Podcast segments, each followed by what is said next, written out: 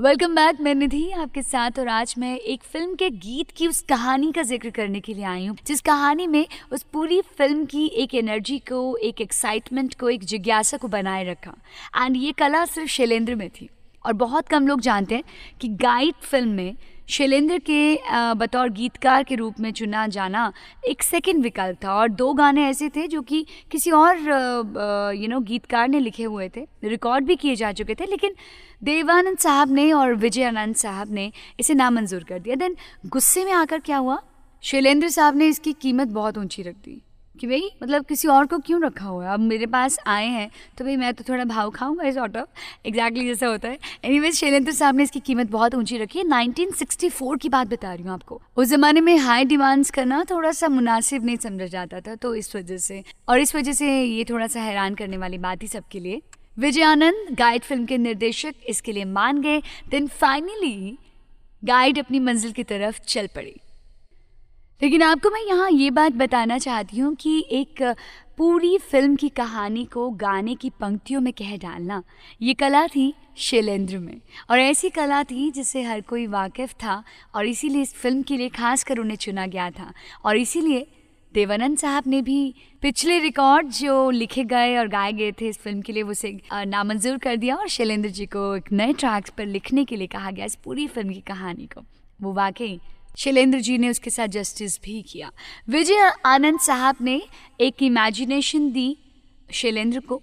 And basically uh, जो कहानी लिखी गई थी जो स्क्रीन प्ले लिखा गया था उसमें ही एक ऐसा सीन और डाला गया जो कि गीत के साथ शुरू करना चाहते थे जिसमें ऑडियंस uh, ना थोड़ी सी एक्साइटेड रहे उत्सुक रहे जिज्ञासु रहे कि क्या होने वाला है क्या होने वाला है। एंड शैलेंद्र साहब ने इसे बाखूबी अपने शब्दों के साथ हासिल किया। बहुत ही बढ़िया तरीके से। फ़िल्म की कहानी शुरू होती है देवानंद साहब के जेल से छूटने के सीन से। और ये गीत ठीक वहीं से शुरू होता है। तो चलिए, अगर आप जानना चाहते हैं इस गाने की पूरी कहानी को, क्योंकि इसी गाने में छिपी है गाइड फ़िल्म की कहानी भी और कहीं ना कहीं हमारी ज़िंदगी की कहानी भी। तो लौट कर आए ताकि खुलकर और डिटेल में आपको इस गाने की कहानी से रूबरू कराऊं। वहाँ कौन है तेरा मुसाफिर? जाएगा कहाँ? वाकई, कई बार हमारी ज़िंदगी में भी ये सवाल खड़ा रहता है, लेकिन जब ये सवाल इस फ़िल्म में आया देवानंद साहब के सामने, तब क्या असर था? अब बेसिकली जब ये गाना शुरू होता है ना तो इस गाने की शुरुआत में एक तारे के टीस देने वाले एक धुन का इस्तेमाल किया गया। मुखड़े के वक्त अंदर से जेल का एक दरवाज़ा खुलता है, बड़े से शॉट पर शुरू होता है, और वहाँ से गाने के बोल, वहाँ कौन है तेरा मुसाफिर? जाएगा वहाँ कौन है तेरा मुसाफिर जाएगा कहाँ? जैसे दरवाज़ा खुलता है ना जेल का, देव साहब जेलर के साथ बाहर निकलते हैं, हाथ मिलाते हैं और देव साहब चले जाते हैं। और वो उनकी वो आज़ादी वाली जो फीलिंग है ना, उसे दिखाया गया एक पेड़ पर उड़ते परिंदों के झुंड के साथ। कैमरा पीछे की ओर जाता है और दरअसल वो पानी में पेड़ की परछाई थी। उस पेड़ पर जो परिंदे उड़े वो उल्टा दिखाया गया। आई I मीन mean, हर एक चीज़ का ना एक अलग एक्सप्लेनेशन था उसमें। समझदार को इशारा काफ़ी। और उसके बाद साइन बोर्ड दिखाई देता है। देव साहब एक सूट केस लेकर जा रहे हैं। साइन बोर्ड पर लिखा होता है। धुंधला धुंधला से दिखाई दे रहा है। एक एक तरफ़ लिखा है सिटी और एक तरफ़ लिखा है जेल और वो शहर की तरफ़ रवाना हो जाते हैं। देन गाने के बोल उसी वक्त चलने शुरू होते हैं। बीत गए दिन प्यार के पल सपना बनी वो रातें।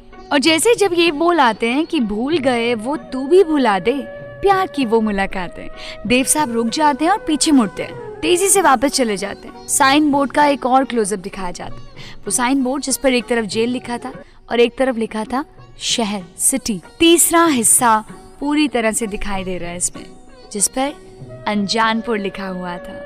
यानी उस साइन बोर्ड पर पहले दो ही हिस्से दिखाई दिए, लेकिन जब वो वहाँ से लौट कर वापस आते हैं और देखते हैं साइन बोर्ड को तो उस पर लिखा था, अनजानपुर, एक ऐसा शहर जहाँ आपसे सब अनजान और वहाँ पर आप चले जाते हैं।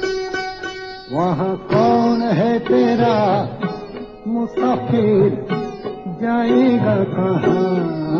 दम ले ले घड़ी भर। पाएगा कहाँ? वहाँ कौन है तेरा? मुसाफिर जाएगा कहाँ? वहाँ कौन है तेरा?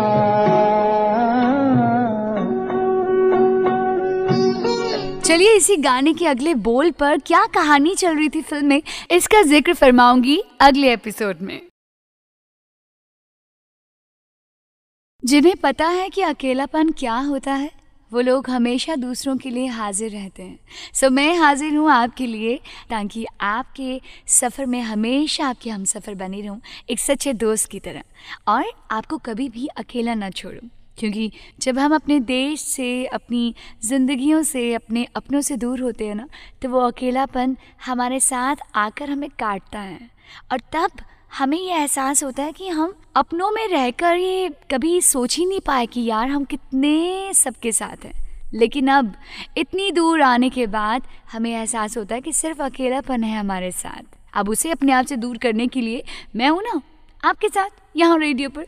तो फाइनली कंक्लूजन ये है कि मैं आपको ये बता रही थी कि उस गाने की कहानी जो गाना गाइड फ़िल्म की बिल्कुल शुरुआत में नंबरिंग में ही आता है और उसमें देव साहब की आदि कहानी को बयान किया जाता है। शैलेंद्र जी के इतने बाखूबी बोलों से जो एस डी बमन साहब ने अपने संगीत और अपनी आवाज़ से सजाया इस गाने को रियली रियली अमेजिंग और मैंने आपको मुखड़ा बता दिया कि इस गाने के मुखड़े पर क्या कहानी चल रही थी। अब बारी आती है आगे की।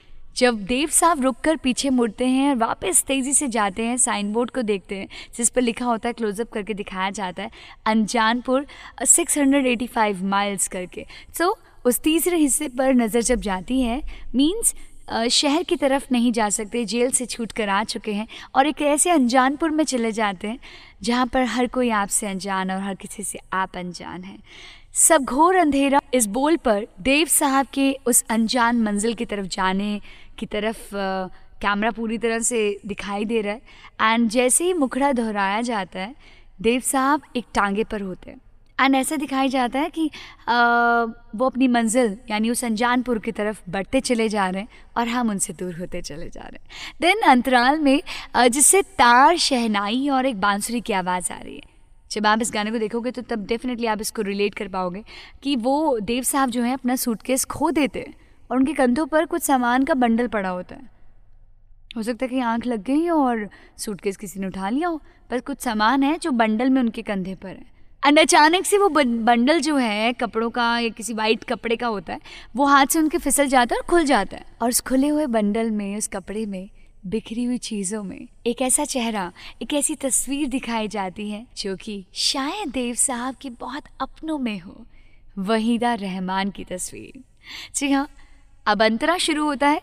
कोई भी तेरी राह ना देखे, नैन बिछाए ना कोई, दर्द से तेरे कोई न तड़पा, आँख किसी की ना रोई। कहे किसको तू मेरा मुसाफिर, जाएगा कहाँ? यहाँ कौन है तेरा मुसाफिर, जाएगा कहाँ? वहाँ कौन है तेरा मुसाफिर, जाएगा कहाँ?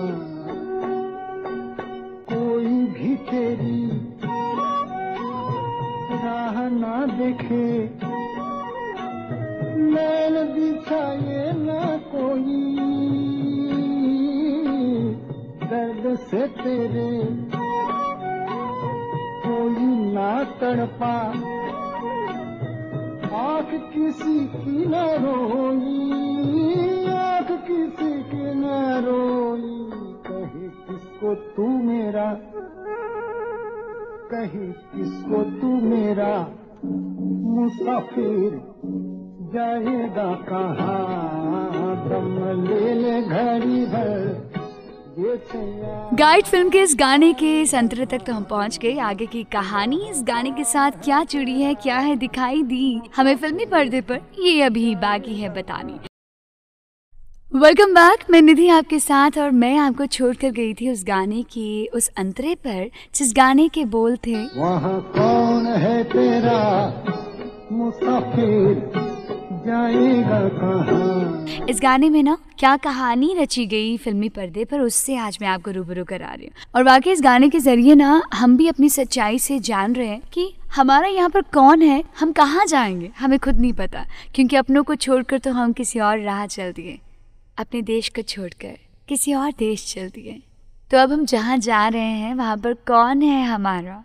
हमें मुसाफिर कहाँ जाना है? बहुत से सवाल इस गाने में दिखाई दिए और एक अनजानपुर की तरफ़ जब देवानंद साहब जाते हुए दिखाई दिए तो उनके साथ वो सवाल भी थे जो हमारी ज़िंदगी में भी कहीं ना कहीं उजागर हो जाते हैं। फाइनली हम एक नए अंतरे पर पहुँचे हैं इस गाने पर, जिसमें सितार की धुन से देव साहब एक खेत में काम करते हुए दिखाई दे रहे हैं। गाने में सितार सुनाई दे रही है और आ, उन्हें वहाँ पर अपनी शायद पहली मजदूरी मिलती है तार शहनाई की धुन पर। और हम एक बस को गुजरते हुए देखते हैं जिसके पीछे देव साहब लटक कर जा रहे हैं। फिर हम देखते हैं कि देव साहब एक बहुत ही लंबी और सीधी सी सड़क को देखे जा रहे हैं। तो सबको बताई हम देव साहब को एक बेंच के अंदर लेटे हुए पाते हैं।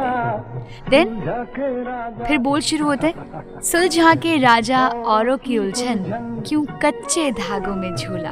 उसके बाद फटे हुए जूते का एक बहुत ही क्लोजअप शॉट आता है एंड लोगों ने उसे भिखारी समझकर उसकी तरफ़ कुछ सिक्के फेंक दिए। क्यों नाचे सपेरा? देवानंद साहब एक पेड़ से लगकर टूट जाते हैं और वो रो रहे होते हैं। इस सीन में देव साहब को रोते हुए दिखाया गया। वे उठते हैं और अपना सामान का बंडल उठाते हैं और मुखड़े को दोहराते हुए आगे भागने लगते हैं। यहाँ कौन है तेरा मुसाफिर? जाएगा कहाँ? ऐसा लगता है कि जैसे वो जल्दी से जल्दी अपने अतीत से दूर भाग जाना चाहते हैं। उनके उस फटे हुए जूते के पीछे की वो कहानी, वो दर्द यह बयां करता है। बर्मन दादा का वो विलाप। और तभी साधुओं का वो झुंड दिखाई देता है जो कि धीरे धीरे कैमरे की तरफ़ बढ़ता जा रहा है। लंबा सा पुल का शॉट देव साहब अकेले चले आ रहे हैं। देन देव उनका पीछा करने लग जाते हैं और यहाँ पर बोल शुरू होते हैं। कहते हैं, ज्ञानी, दुनिया है फानी, पानी पे लिखी लिखाई। और देव साहब उन खंडरों के बीच कहीं लेटे हुए ऐसे सीन में दिखाई जाता है। और जहाँ साधु ने रात गुजारने की सोची होती है वहाँ पर देव साहब भी उनके साथ साथ। एक साधु उसके लिए कुछ खाना भी लेकर आते हैं। देव साहब की इच्छा के बिना भी उसे वो स्वीकार कर लेते हैं। तभी बोल आते हैं सबकी देखी, है सबकी जानी। हाथ किसी के ना आए। हम देखते हैं यहाँ पर कि देव साहब ठंड से काँप रहे होते हैं। एक साधु ऐसा देखते हैं और मुस्कुराते हैं। देन अपनी चादर को हाथ लगाते हैं जो उनके शोल्डर पर होती है। और वहाँ से बोल शुरू होते हैं, कुछ तेरा ना मेरा। और यहाँ पर हम देखते हैं कि सूरज के निकलते ही वो साधु आगे बढ़ जाते हैं और एक अनजानी सी परछाई देव साहब की तरफ़ आ रही होती है और देव साहब के ऊपर वही चादर होती है जो वो साधु ने उड़ा कर चला जाता है। गाने का जो लास्ट शॉट है लास्ट सीन है ना, इसमें देव साहब को दिखाया जाता है कि एक अनजान सा व्यक्ति जिसकी परछाई सिर्फ़ देव साहब की ओर आ रही है, लेकिन वो चेहरा नहीं दिखाई दिया। उसके बाद फ़िल्म यहाँ से शुरू हो जाती है। तो इतनी नंबरिंग में ये कहानी दर्ज है, देव साहब के उस सफ़र का यहाँ पर एक किस्से के रूप में सुनाया, समझाने की कोशिश की और डेफिनेटली आज का एक नए तरीके का शो अगर आपको पसंद आया हो तो आप मुझे बताएँगे ज़रूर। फेसबुक पर जाकर पुराने पन्ने विद आरजे निधि पेज पर मैसेज करके